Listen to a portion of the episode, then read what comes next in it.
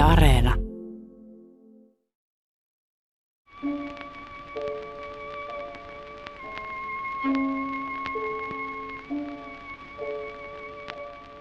Kun vuonna 2019 Karhumäen Sandarmoissa vietettiin Stalinin vainoissa teloitettujen suomalaisten muistopäivää, uhrien nimet luettiin ääneen.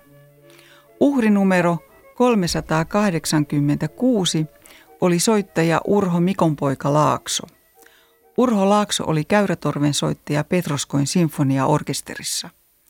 Hän oli syntynyt Tampereella 1884 ja muuttanut Amerikasta Petroskoihin 1931. NKVD haki Urho Laakson kotoaan kansantaiteen talosta yöllä 8. heinäkuuta 1938. Hänet tuomittiin 21. syyskuuta syynä pykälä 58 kautta 6. 26. syyskuuta hänet ammuttiin. Muut samana yönä pidätetyt Petroskoin sinfoniaorkesterin amerikan suomalaiset soittajat olivat kontrabasisti Leo Ahola, viulisti Olavi Dahlberg, klarinetisti Olavi Holtti, viulisti Niilo Kuula, viulisti Albert Marttila, pasunisti Albert Merilä, oboisti Arvi Mesi, viulisti Armas Moisio, trumpetisti Jalmari Paasio ja pasunisti Anselmi Svord. Kukaan heistä ei enää palannut.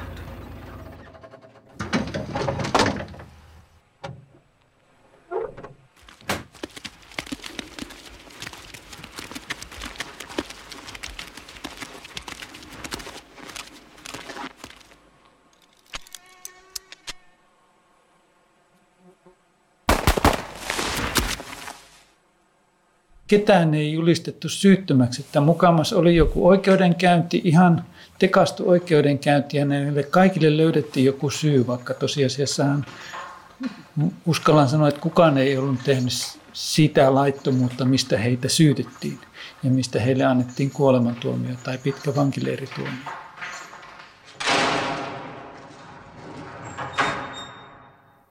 Tämä kaksiosainen sarja kertoo Amerikan suomalaisista muusikoista, jotka muuttivat Neuvostoliittoon 1920-luvulla ja 30-luvun alussa. Neuvostokarjalaan siirtyi tuolloin tuhansia suomalaisia, punapakolaisia, kommunisteja, loikkareita ja ennen kaikkea Amerikan suomalaisia, jotka lähtivät rakentamaan ihanne yhteiskuntaa. Amerikan suomalaiset toivat Karjalaan mukanaan soittimensa ja monipuolisen osaamisensa – Joukossa oli tanssimuusikoita ja klassisen koulutuksen saaneita, joiden taidot riittivät sinfoniaorkesterissa soittamiseen. Suomalainen kulttuuri kukoisti Karjalassa. Petroskoin sinfoniaorkesteri kiersi esiintymässä aina Leningradia myöten.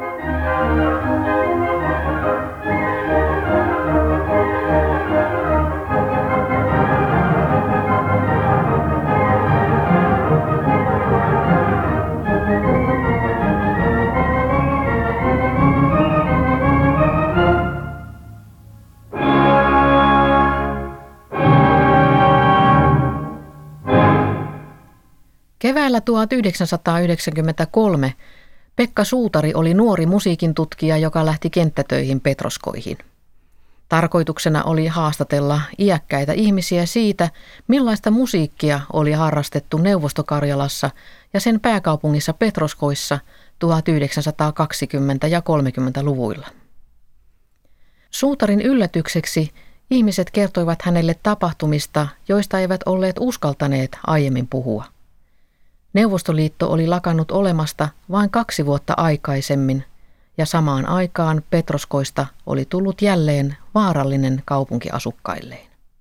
Venäjä oli hyvin semmoisessa suuressa epätietoisuuden ja hämmennyksen tilassa, että siellä ei oikein, junat kyllä kulki, mutta muuten siellä ei oikein tahtonut toimia mikään. Ja, ja esimerkiksi Petroskoihin kun tultiin, niin siellä se paikallisliikenne toimi sillä, siinä mielessä huonosti, että ne trolleibussit, ne oli ihan tupaten täynnä ihmisiä. Niihin piti ihan tunkemalla tunkea, että pääsi kyytiin, jos halusi matkustaa jonnekin.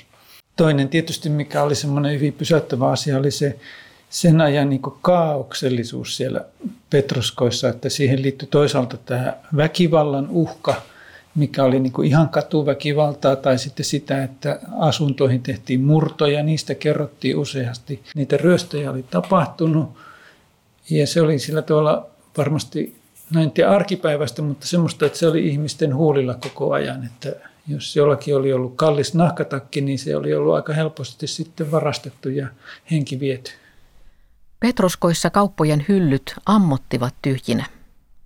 Valikoima oli hyvin pientä, mutta ei sillä nyt ihan nälähätä ollut, että kyllä siellä aina jotain oli saatavilla. Ja sitten jos tuli joku vaikkapa kuorma-auto kaupunkiin, jossa oli perunoita, niin sieltä ihmiset meni jo heti sieltä lavalta ostamaan niitä perunoita, että ne, ne kyllä hyvin nopeasti hävisi ihmisten kasseihin ne ruokatavarat. Tutut ja jopa vanhukset, joita Pekka Suutari kävi haastattelemassa tutkimustaan varten, pitivät huolta nuoresta suomalaisesta. Heihin kuului trumpetisti Allan Sihvola, jonka tapaaminen oli alkuperäinen sytyke Pekka Suutarin tutkimushankkeelle. Allan Sihvola, ketä mä kävin haastattelemassa, niin hän kanssa oli vähän huolestunut, että miten mulla tämä ruokatilanne on, saanko mä ostettua kaupasta kaikkia ruokia, niin hän kyllä lähti mun kanssa sitten kerran kauppaankin, että hän halusi nimenomaan, että mä saan ostettua jotakin tuotetta, että mulla on perunaa, mitä paistaa ja, ja kananmunia, mitä keittää. Pekka Suutarin tarkoituksena oli nauhoittaa kaikki haastattelut C-kaseteille ja kirjoittaa nauhoitukset puhtaaksi tapaamisten jälkeen. Mutta tutkija joutuikin yllättävään tilanteeseen. Valitettavasti niitä C-kasetteja mulla oli mukana vain pari, kolme, neljä siellä, että niitähän ei voinut silloin ostaa mistään Petroskoissa. Että niitä vaan ei ollut saatavana ja mun piti sitten joka kerta, kun mä tein haastattelun, niin käyttää niitä samoja kasetteja ja äänittää ne aina uudestaan päälle.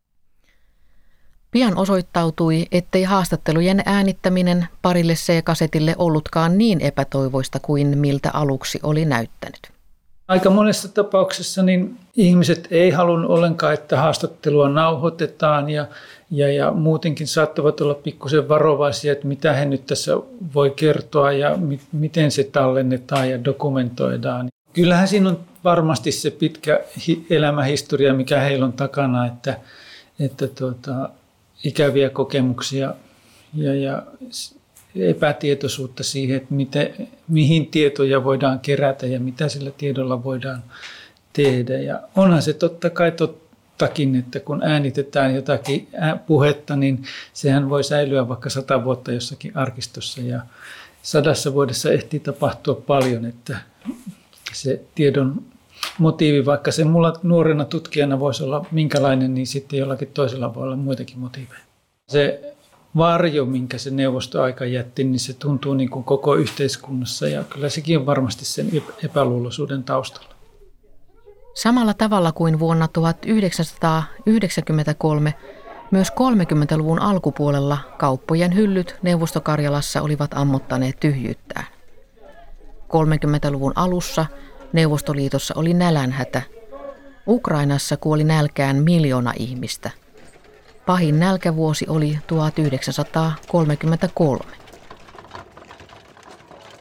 Sehän kosketti tietysti, löi niin vasten kasvoja Amerikan suomalaisille, kun hän tuli Neuvostoliittoon, että miten siellä oli olosuhteet ihan erilaiset kuin mitä he oli odottaneet ja oli suurta kurjuutta ja puutetta. Ja, ja kaiken taustallahan oli tämä 30-luvun vaihteessa tapahtunut pakkokollektivointi koko Neuvostoliitossa, joka romahdutti sitten maataloustuotannon ja, ja aiheutti nälänhätää. Ja, ja, ja Petroskoissa se tuntui muun muassa siinä, että Amerikan suomalaisille sitten perustettiin tämmöisiä Insnap-liikkeitä, jossa he, he saattoivat niin omilla ostokorteillaan ostaa elintarvikkeita ja sen ajan niin kuin kontekstissa vähän niin kuin luksustuotteitakin, vaikkapa suklaata tai makeisia, mikä ei ollut sitten paikalliselle väestölle mahdollista, koska nämä Insnap-liikkeet oli tarkoitettu vain Amerikan suomalaisille. Amerikan suomalainen viulisti Ruth Niskanen, jonka Pekka Suutari tapasi toukokuussa 1993, muisteli kuinka hänen äitinsä tuli kaupasta itkien. Äiti ei voinut kantaa täyttä ruokakassia tuntematta itseään varkaaksi – Ihmiset katsoivat nälkäisinä ja kommentoivat Amerikan suomalaisten parempaa asemaa. Vuonna 1934 ruokaa alkoi olla saatavilla kaikille enemmän ja 35 Insnap-liikkeet lopetettiin. Ruut Niskanen oli oppinut musiikin alkeet ja nuotit Amerikassa. Tullessaan Neuvostokarjalaan perheensä mukana hänellä oli ollut kolme neljäsosa viulu. Ruut kävi toisen asteen suomalaista koulua ja jatkoi sitten opiskelua Petroskoin musiikkiopistossa. Amerikan suomalainen vuonna 1922 Neuvostokarjalaan tullut Karl Rautio oli perustanut Petroskoihin sinfoniaorkesterin vuonna 1932. Kolme vuotta myöhemmin Rautio oli perustanut kaupunkiin myös musiikkiopiston. Opisto ei ollut tarkoitettu harrastajille, vaan se koulutti ammattimuusikkoja.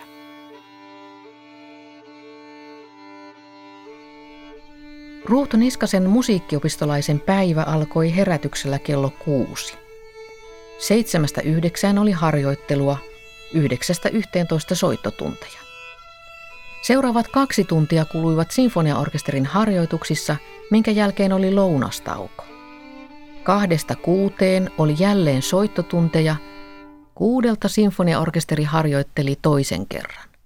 Illalla tehtiin kirjallisia kotitehtäviä ja luettiin.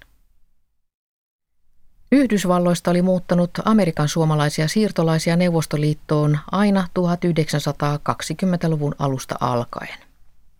Talouslaman koetellessa Yhdysvaltoja 1930-luvun alussa työttömiä työläisiä lähti Neuvostoliittoon tuhansittain.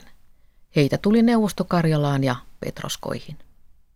Amerikan suomalaisia asuu paljon siellä Uritskin kadun, nykyisen Nevskin kadun lähiympäristössä, missä siellä ylällä oli Kolikovkan ruokala ja sitten vähän alempana sen pitkän kadun varressa oli näitä Amerikan suomalaisten väliparakkeja – asuinrake, suuria asuinrakennuksia, missä niin kuin iso huonetila oli jaettu semmoisella narulla ripustetuille, naruille ripustetuille huovilla erotettuihin pilttuisiin, eli hyvin ahtaasti ja tuota, avoimessa tilassa he elivät, niin kuin kaikki Amerikan suomalaiset perheet siellä. Asuinparakkien keskelle Amerikan suomalaiset olivat pystyttäneet rivitalon. Siellä oli tämä Uritskin klubi, oli Amerikan suomalaisten keskeinen tämmöinen kulttuuripaikka, missä oli tansseja ja kerhotoimintaa ja muuta tämmöistä tapaamismahdollisuutta.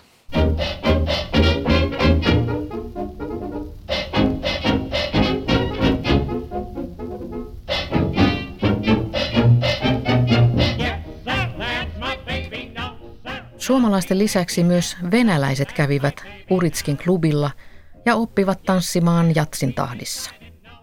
30-luvun alussa huvittelun haluisilla nuorilla oli Petroskoissa monta paikkaa, jonne kokoontua tanssimaan ja viihtymään.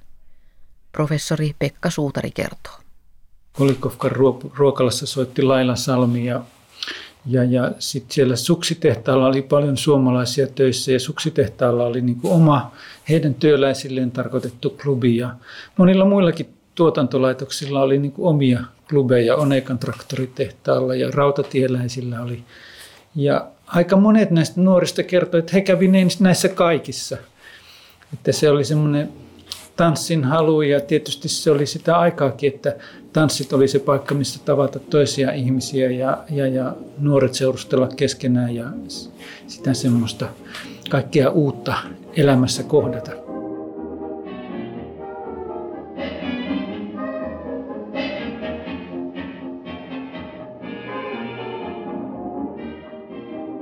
Lilian Salo oli tullut Yhdysvalloista Neuvostoliittoon työkommuunin mukana vuonna 1927. Lilian oli ollut innokas käymään tansseissa monissa Amerikan suomalaisten omissa paikoissa. Tanssit oli Amerikan suomalaisten myötä niin hyvin paljon niin kuin tätä uutta amerikkalaista jatspohjasta tanssimusiikkia, yhtyetanssimusiikkia – one-steppia, two-steppia, foxtrotteja ja musiikillisesti ajatellen ragtimea ja sitä pohjaa. Ja sen lisäksi sitten ihan tämmöistä niin kuin suomalaiskansallista pelimannin musiikkia, tanssimusiikkina, polkkia, jenkkoja ja, ja valsseja ja myös venäläisiä tansseja sitten tanssittiin näissä paikoissa. Mutta tämä, niin kuin tämä foxtrotti, niin se oli uutta Petroskoissa, että se, se tuli niin kuin murroksena tähän tanssimusiikkikulttuuriin sinne. Eli nämä tanssiyhtyeet soitti ja sitten toisissa paikoissa taas soitti nämä puhalliorkesterit niin kuin vähän perinteisempään tyyliin tätä tanssimusiikkia.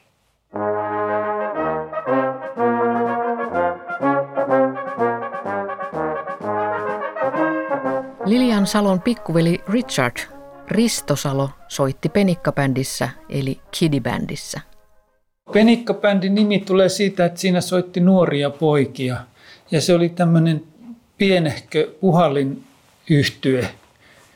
Varmaan aika lähellä, mitä Suomessa käytettiin seitsikkomuotoa, niin sen tyyppinen puhallin ryhmä, missä oli maskipuhaltimia ja näitä klarinetteja ja joku lyömäsoitinkin siinä saattoi olla. Ja sillä oli sitten oma johtaja myöskin sitten tällä penikkabändillä. Siellä Uritskin klubilla toimi tämmöinen Amerikan suomalaisten nuorten penikkabändi ja se oli niin tämmöistä puhalin musiikkiohjelmistoa. Elokuussa 1933 Uritskin klubin penikkabändi kutsuttiin esiintymään historialliseen tilaisuuteen. Kun tämä Stalinin kanava vihdoin avattiin, joka siis Itämereltä Vienanmerelle johtaa ääniseltä sinne, sinne tuota, Pomori-rannikolle Vienanmerelle, niin valmistujaisia juhlittiin, niin Stalin oli siellä sitä avaamassa ja sinne, se laiva kulki tätä kanavaa pitkin ja Stalin matkusti siinä laivassa ja sinne pyydettiin tätä penikkabändiä soittamaan sitten viihdyttämään näitä ihmisiä. Ja penikkabändi sen takia, että kun Stalin oli epäluuloinen oman turvallisuutensa puolesta, niin näitä nuoria poikia ei pidetty minkäänlaisena vaarana.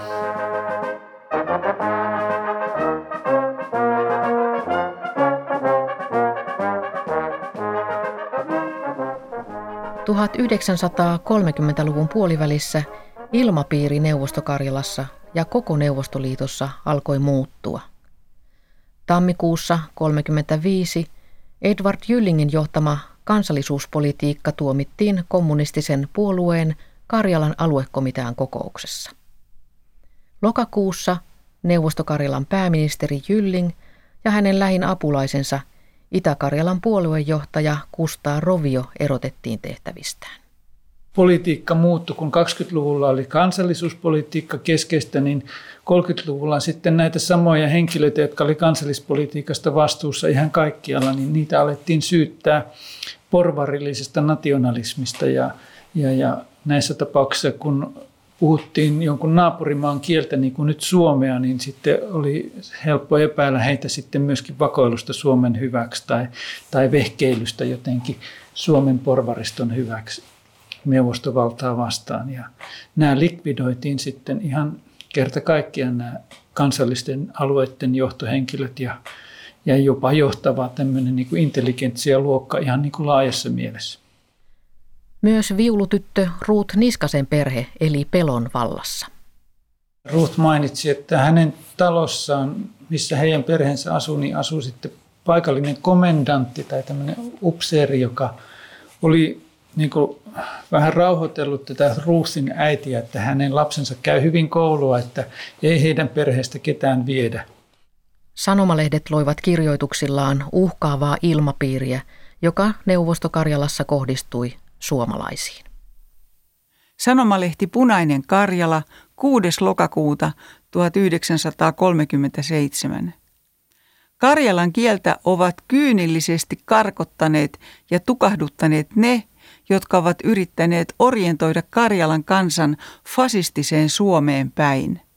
Kirjallisuuden opetus Karjalan oppilaitoksissa on täynnään porvarillis-nationalistisia asenteita ja se on annettu sellaisten kirjallisuustieteilijän kuin suomalaisen nationalistin Urho Ruhasen käsiin.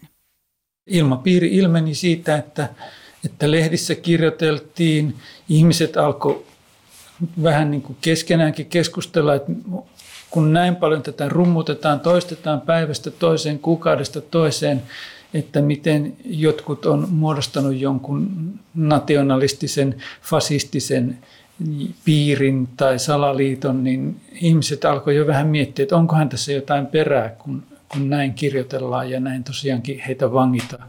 Muuttuneessa ilmapiirissä vakaumuksellinen kommunisti, suomen kielen kirjallisuuden opettaja Urho Ruhanen tunsi olevansa vaarassa.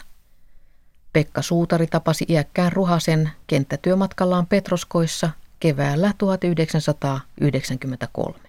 Urho Ruhanenkin sanoi, että kyllä hän niin kuin pelkää, että ihmiset jo alkoi ajatella, että se on ihan oikein tälle, tälle suomen kielen tai suomalaisen kirjallisuuden opettajalle, että hänet vangitaan, kun hän on tämmöistä fasistista kirjallisuutta opettanut, vaikka olikin vakaumuksellinen kommunisti.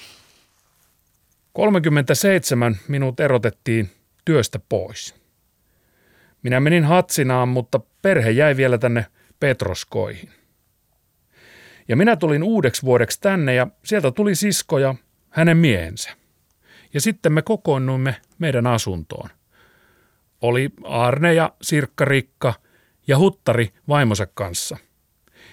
Ja Solomannista tuli eräs Vilanderin onni Lauritsalasta kotoisi. Minä vielä sanoin, että nyt jos ne tulis, niin ne sais hyvän apajan. Ei kukaan tullut silloin. Siitä juuri edellisenä yönä oli Tiaisen Paavo ja Niskanen seinän takaa viety. Se oli sellaista hirtehishuumoria. Tämän tutkija Pekka Suutarille kertomansa tarinan jälkeen Urho Ruhanen nosti lasin huulilleen ja yhdessä naukattiin toinen lasi votkaa.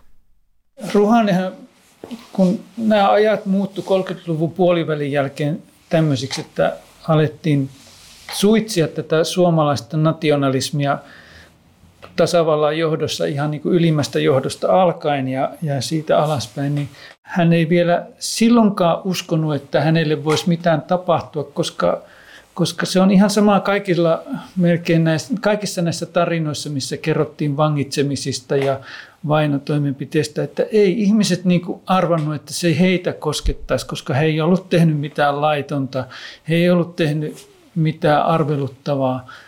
Päinvastoin he oli hyvin niin kuin vakaumuksellisesti, osa heistä oli ollut rakentamassa neuvostovaltaa ja, ja, ja sitä ideologista työtä tehnyt Neuvostoliiton hyväksi. Tai ainakin vähintään he olivat tehneet työnsä kunnolla ja osallistuneet sen lisäksi vielä sitten vapaa-ajallaan kaikenlaiseen kulttuuritoimintaan ja olleet siinä mielessä kunnon kansalaisia. Ei he uskonut, että heitä koskittaisi tämmöiset toimenpiteet, että jos jotakin rikollisia vangitaan, niin okei, mutta ei he odottanut, että heidät vangittaisiin. Urho Ruhanen pidätettiin vuonna 1938 ja hän sai pitkän vankeustuomion.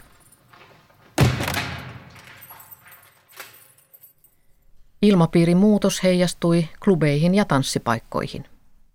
Vapaa-ajan viettokin siitä sitten hiipui melko nopeasti, kun nämä nämä olosuhteet muuttu alkuvangitsemiset, niin kyllä se tanssitoimintakin sitten loppui ja eräässä tapauksessahan sitten sitä ei voitu jatkaakaan, kun oli jo viety soittajia.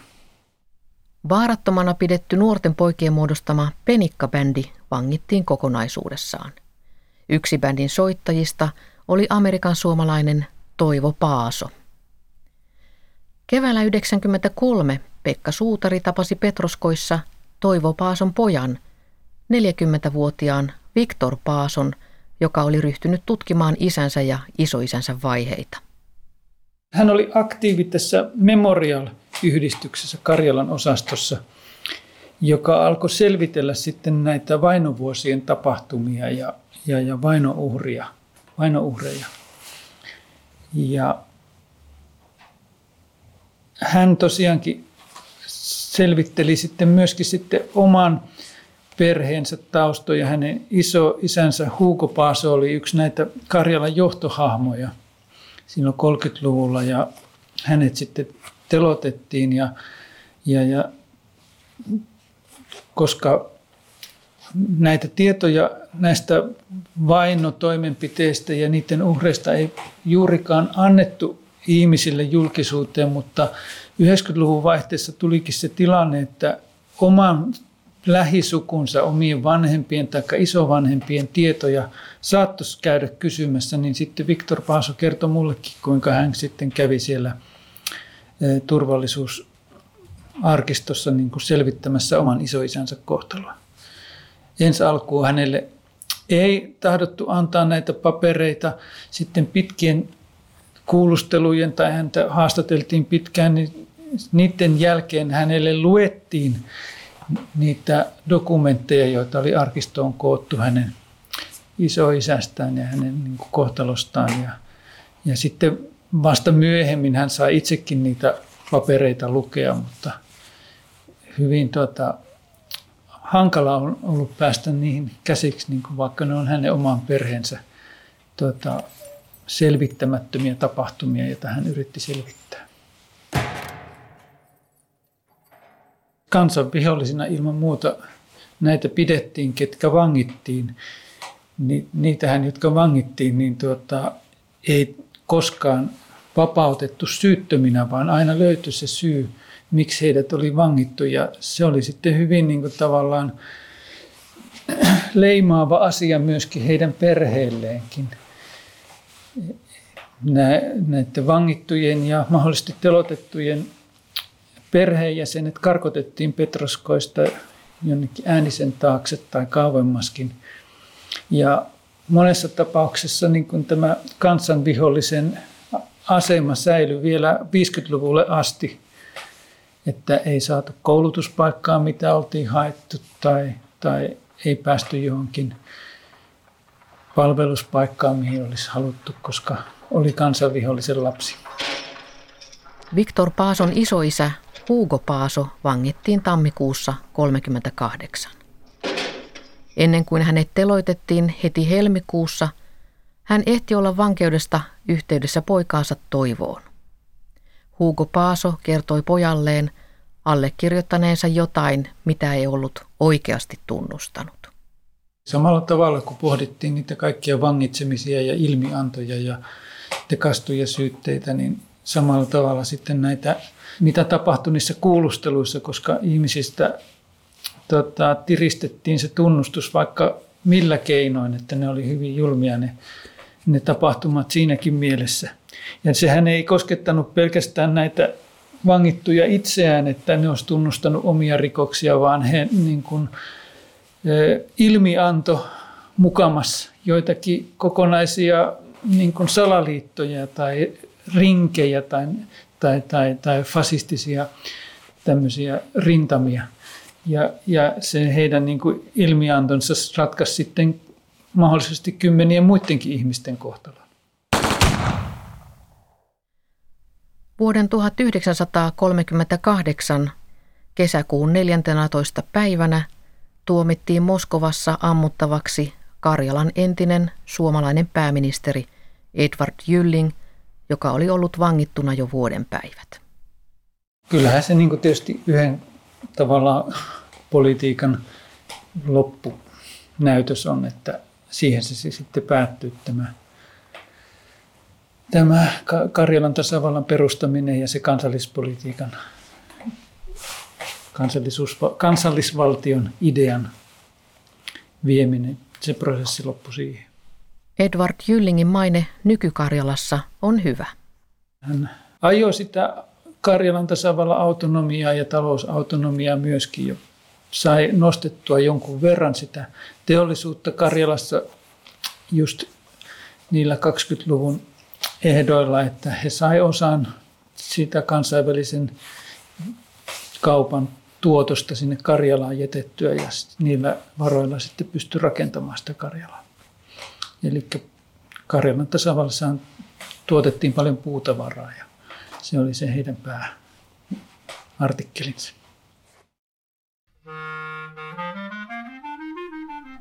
Jo haastattelemansa iäkkään klarinetistin Väinö Rintalan kanssa Pekka Suutari meni tapaamaan myös tämän ystävää Elmeri Nousiaista. Amerikan suomalainen Nousiainen oli myös klarinetisti.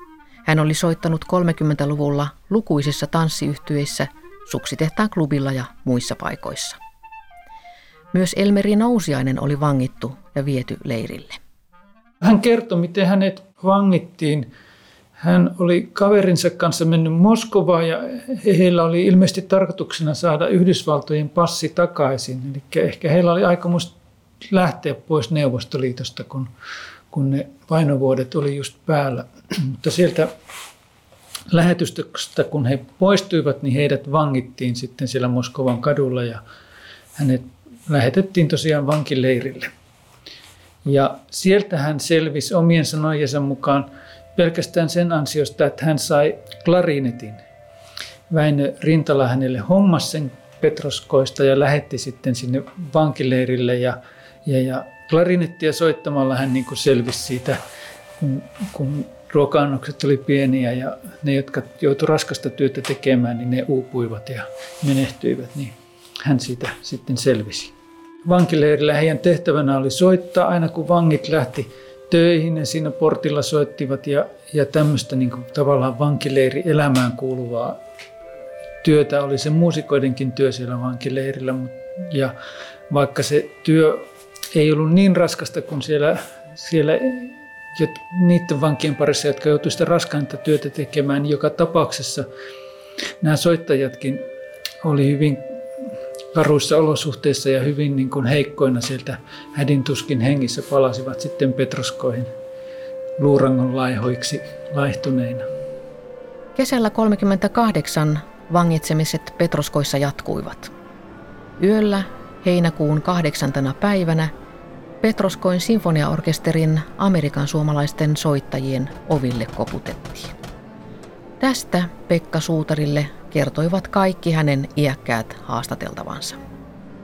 Kyllä varmasti kaikissa haastattelussa tämä tapahtuma tuli jollain tavalla esiin, että se niin kuin kosketti sitä koko yhteisöä ja se tietysti ei ollut ainutlaatuinen tapaus, vaan sanotaan, että jopa suurin osa suomalaisista ja Amerikan suomalaisista erityisesti vangittiin niinä vainovuosina 37-38. Ihan semmoista tarkkaa tietoa ei ole tietenkään, että miksi just sinä päivänä ja miksi just Filharmonia-orkesterin muusikot vangittiin, mutta näin tapahtui, että yhtenä yönä heidät yksitellen jokainen heidän kodeistaan käytiin hakemassa ja vangittiin ja, ja, ja useimmille heistä se oli sitten viimeinen matka pois kotoa.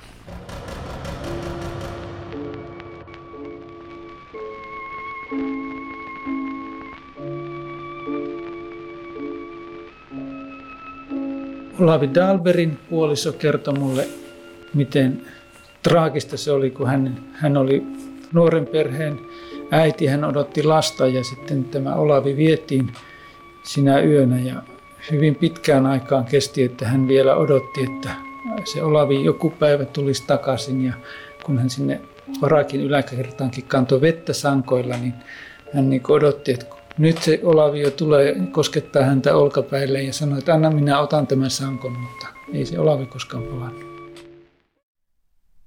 Viulisti Olavi Dalberin lisäksi Petroskoin sinfoniaorkesterissa soitti toinenkin Olavi, klarinetisti Olavi Holtti, joka oli Väinö Rintalan hyvä ystävä. Olavi Holtti soitti kakkosklarinettia samaan aikaan Rintalan soittaessa ykköstä. Rintala joka kesällä 38 oli soittamassa jatsia tanssiravintolassa Sochissa, oli lähettänyt Olavi Holtille kutsun lähteä Rostoviin tanssiorkesterin alttosaksofonistiksi. Holtti ei päässyt koskaan matkaan.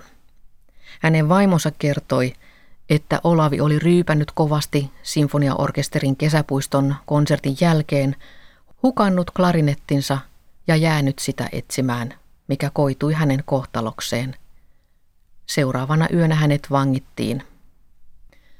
Myös Olavi Holtin poika vangittiin. Hän oli vielä nuori, soitti viulua. Pojan sormet runneltiin sellaiseen kuntoon, ettei soittamisesta olisi enää koskaan tullut mitään.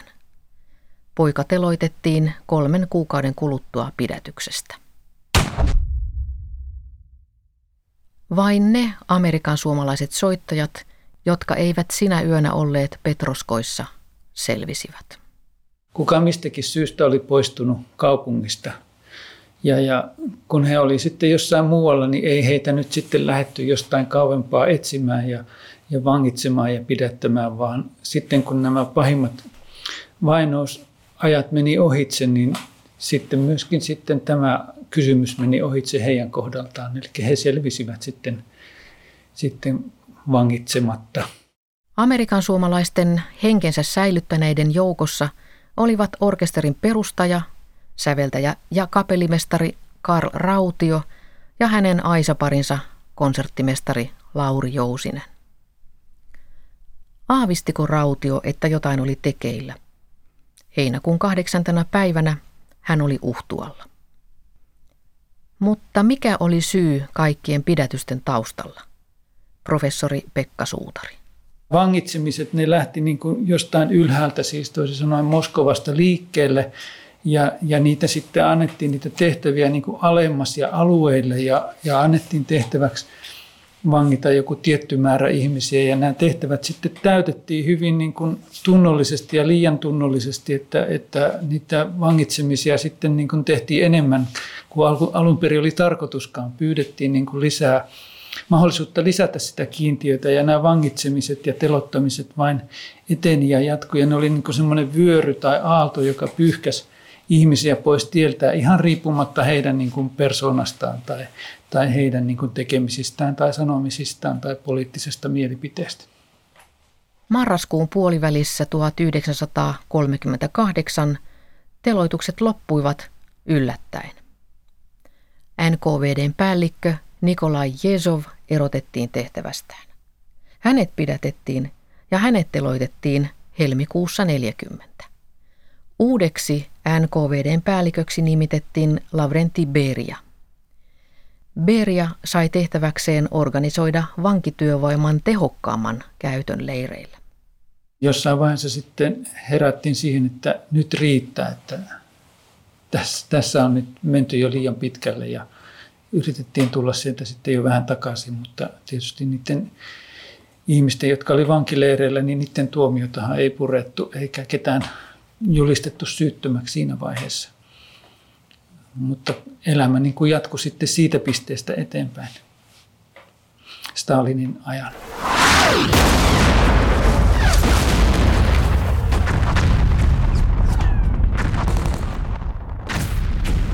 Jatkosota syttyi kesällä 1941. Kun saman vuoden syksyllä suomalaiset joukot alkoivat lähestyä Petroskoita – kaupungin asukkaat evakuoitiin? Jotkut tota, evakuoitiin kauaskin ja hyvin niin kuin, traaginen kohtalohan se oli kaikille Karjalan tasavallan asukkaille se evakuointi, että siinäkin kuoli paljon ihmisiä ja nälkä oli valtava kaikilla alueilla. Myös sinfoniaorkesterin ja musiikkiopiston perustaja Karl Rautio evakuoitiin perheineen. He siirtyivät Petroskoin suomalaisen teatterin mukana sadan kilometrin päähän Aunukseen. Kalle Rautio sitten kokosi sinne teatterin pienen orkesterin ja teki sille musiikkia, niin kuin näytelmämusiikkia. Ja siitä orkesterista melkein puolet olikin Kalle Raution perhettä. Hänen pojat soitti, Heino ja Roine ja Erik. Ja näistä pojista sitten myös muodostui tanssiyhtyö, joka säästi tansseja näiden teatteriesitysten jälkeen. Ja tämän, tänä Aunuksen aikana 40-luvun lopulla, niin tämä oli hyvin aktiivinen tämä tanssitoiminta ja tämä tanssiyhtyö.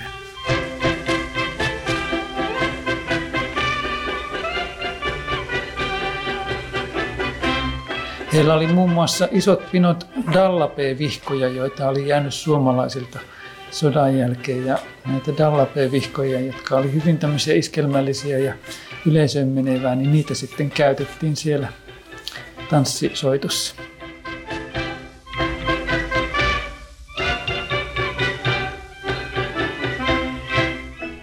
Karl Raution pojista erityisesti Erik ja Roine olivat lupaavia nuoria muusikoita. Roine Rautio opiskeli sävellystä eh, Leningradissa ja tekikin muutamia nuoruuden orkesterikappaleita, hienoja töitä, joista hänet palkittiin Näin soi Roine Raution sinfoninen sarja Pohjola.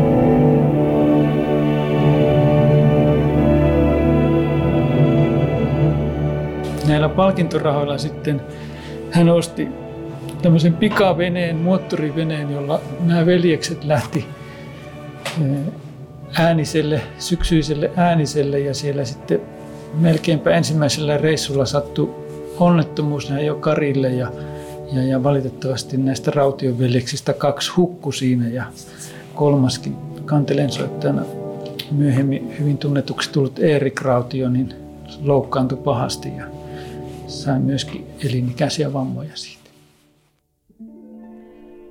Raution perheen isä Karl Rautio kuoli vuonna 1963, kolme vuotta hänen poikiaan kohdanneen veneonnettomuuden jälkeen. Kerrotaan, että poikien kuoleman jälkeen Karl Rautio oli hiljainen, murtunut mies. Onnettomuudessa kuolleen Heino Raution pojasta Kallesta tuli musiikin tutkija. Hän oli se Kalle Rautio, joka otti nuoren Pekka Suutarin vastaan Petroskoissa 90-luvun alussa ja majoitti tämän kotiinsa. Vuonna 1997 Kalle Rautio ja monet hänen sukulaisensa muuttivat Petroskoista Suomeen. Suunnilleen sata vuotta aikaisemmin Karl Rautio oli lähtenyt Pohjanmaalta Amerikkaan ja sieltä edelleen Neuvostokarjalaan. Sata vuotta myöhemmin ympyrä sulkeutui, kun Karl Raution jälkeläiset palasivat takaisin Suomeen.